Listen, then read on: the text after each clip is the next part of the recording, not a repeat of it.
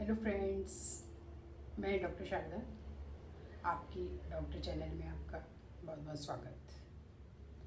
अभी इन दिनों मैंने एक डायबिटीज़ की पहली स्टेज प्री डायबिटीज़ को कैसे रोकें, इसके ऊपर एक वीडियो डाला और उसी के आगे की सीरीज़ में आज मैं आपसे बात करूँगी कि डायबिटीज़ के अंदर हमारी जो डाइट है वो कैसी होनी चाहिए। क्योंकि डायबिटीज़ के अंदर डाइट का बहुत ज़्यादा रोल होता है। आप ये मान लीजिए कि सबसे पहला ट्रीटमेंट ही आपकी डाइट कंट्रोल है।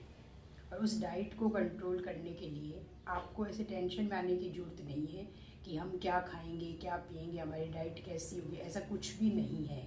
आपको सिर्फ़ एक थोड़ा सा बदलाव करना है। और आपकी जो डाइट है, उसको हम क्यों फॉलो करेंगे अच्छी तरह? क्योंकि इसके पीछे हमारे जो तीन पॉइंट हैं, सबसे पहला ये है कि हमें हमारे वेट को एक हेल्दी वेट में लाना है। दूसरा ये है कि हमें ब्लड शुगर को कंट्रोल करना है और तीसरा ये है कि हमें फर्दर कोई कॉम्प्लिकेशन नहीं हो, उससे बचना है। तो इन तीनों चीज़ों को हम मेंटेन रखें, इसके लिए हमें डाइट पे बहुत ज़्यादा ध्यान देने की ज़रूरत है। यदि आप ट्रीटमेंट ले रहे हो और आपकी डाइट सही नहीं है तो भी आपको वो बेनिफिट कभी नहीं होगा। और डायबिटीज़ एक ऐसी बीमारी है कि जिसे हम बीमारी नहीं कहेंगे कि जैसे कि आप ये मान लो कि ये खांसी बुखार की तरह दवाई ली, ठीक हो जाएगी, ऐसा नहीं है। ये एक लाइफ लॉन्ग चलने वाली चीज़ है तो हमें इसके साथ जीने की आदत डालनी चाहिए।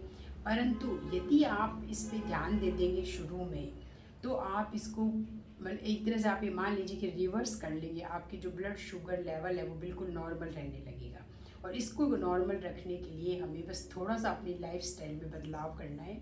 इसके लिए आपको कोई टेंशन में आने की ज़रूरत नहीं है। तो जो बदलाव के पॉइंट्स हैं, उसके लिए सबसे इंपॉर्टेंट है कि हम कब, क्या और कितना खाएँ। सबसे इंपॉर्टेंट ये है। और जिसमें कि मैं जो टॉप पे रखूँगी, वो है हमारे खाने का समय और उसमें कितना अमाउंट तो इसमें जो पहली बात है, वो ये है कि हमारा जो ब्रेकफास्ट लंच और डिनर हमें तीन पोर्शन में जितनी हमारी कैलोरी है, उसे लेना है.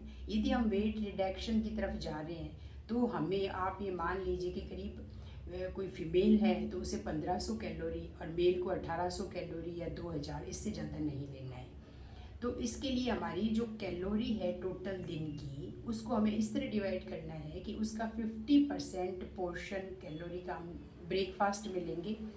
ट्वेंटी परसेंट उसको हम थर्टी परसेंट लंच में लेंगे और ट्वेंटी परसेंट डिनर में लेंगे। इस तरह से उसको डिस्ट्रीब्यूट कर लें और फिर आप एक महीने, दो महीने करके देखें और फिर आप इसके रिज़ल्ट देखिए कि कितने अच्छे, कितने बढ़िया रिज़ल्ट हैं इसके। तो आप अपनी कैलोरी को इस तरह डिस्ट्रीब्यूट करें।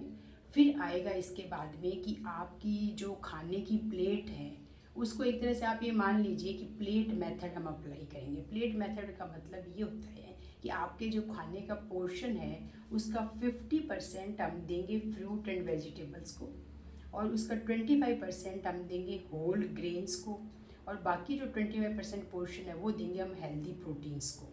तो मतलब कि हमारी जो डाइट है ना, उसमें कम ज़्यादा करना है। हमें सिर्फ़ एक बदलाव करना है कि पहले यदि आप सफ़ेद चावल खा रहे हो तो अब हमें ब्राउन चावल खाने हैं। पहले आप मैदे से, तली, भुनी हुई चीज़ें, ये सब खा रहे थे और प्रोसेस्ड फ़ूड खा रहे थे पैक वाले फ़ूड खा रहे थे ड्रिंक्स ले रहे थे, जो कि प्रिजर्वेटिव वाले बहुत ज़्यादा शुगरी बहुत ज़्यादा सॉल्टी कुछ भी खा रहे थे, उन सबको हमें कम कर देना है।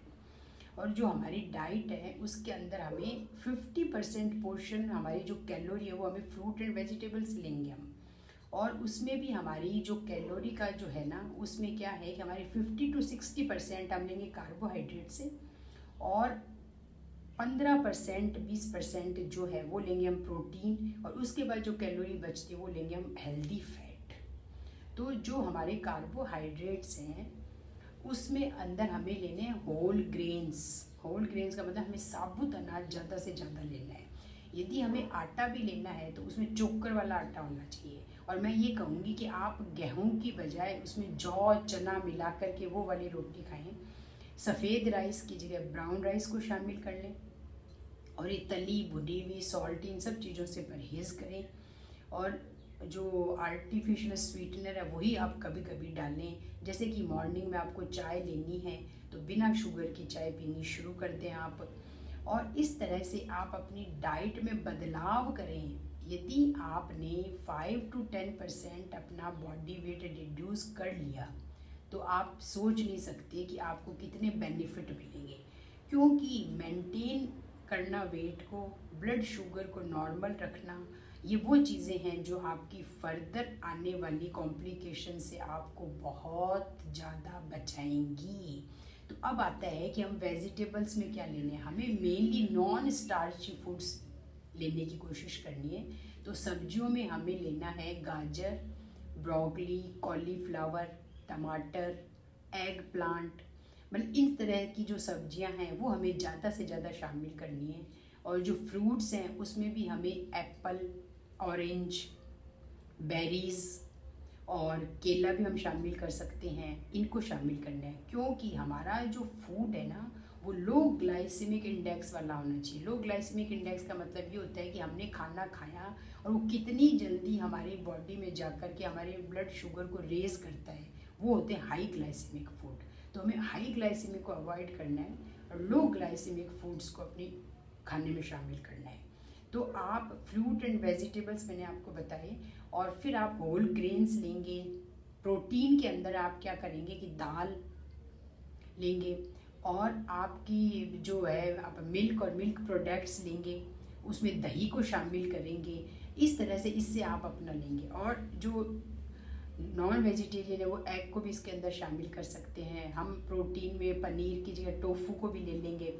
तो इस तरह हेल्दी जो फैट है, उसमें हम नट्स को शामिल करेंगे ऑलिव ऑयल मतलब कि जो ऑयल्स रूम टेम्परेचर पे लिक्विड स्टेट में रहते हैं, उन्हें हम शामिल करेंगे। बटर और ये जो सेचुरेट इस तरह की फैट्स होती है, उनको हम हटाएँगे। इस तरह से आप अपनी डाइट में बदलाव करें और सबसे इंपॉर्टेंट है, आप टाइम को बहुत ज़रूर ध्यान दें क्योंकि टाइम इज़ वेरी इंपॉर्टेंट यदि आपने ब्रेकफास्ट में फिफ्टी परसेंट कैलोरी ली और थर्टी लंच में ले ली और ट्वेंटी डिनर में, आप इसको तीन बार लेंगे तो मैं आपको बता रही हूँ कि आपके बहुत ज़्यादा अच्छा रिज़ल्ट आएगा, आपका वेट रिड्यूस होगा और आपको उसके बेनिफिट्स मिलेंगे। और उसके साथ साथ आपकी मेडिसिन क्या हैं, उनको किस तरह से लेना है, इस पर तो आपको ध्यान देना है। इसके बाद खाने के बाद जो सबसे इंपॉर्टेंट पॉइंट आता है, वो आता है फ़िज़िकल एक्टिविटी यदि आपने फ़िज़िकल एक्टिविटी नहीं करी तो ब्लड शुगर लेवल को कंट्रोल करना आपके लिए बहुत मुश्किल होगा और आने वाले टाइम में और भी मुश्किल हो जाएगा। तो हर डायबिटिक पेशेंट को at least thirty minutes physical activity five days in a week करनी ही करनी है। ये बहुत ज़्यादा ज़रूरी है। तो आप डाइट एक्सरसाइज और फिर उसके बाद में अपने ट्रीटमेंट को फॉलो करें और फिर इसके रिजल्ट्स देखें और फिर आप मुझे कमेंट सेक्शन में लिखें। आपकी कोई क्वेरी हो तो वो भी लिखें और आने वाली वीडियो में मैं फिर डायबिटीज़ के आगे, इसके अंदर हमें और क्या क्या ध्यान देना चाहिए डायबिटी के क्या सुपर फूड्स हैं और हमें किस किस फ़ूड को हमें शामिल करके डायबिटीज़ को कंट्रोल कर सकते हैं, इस पर चर्चा करेंगे। तब तक के लिए थैंक यू वेरी मच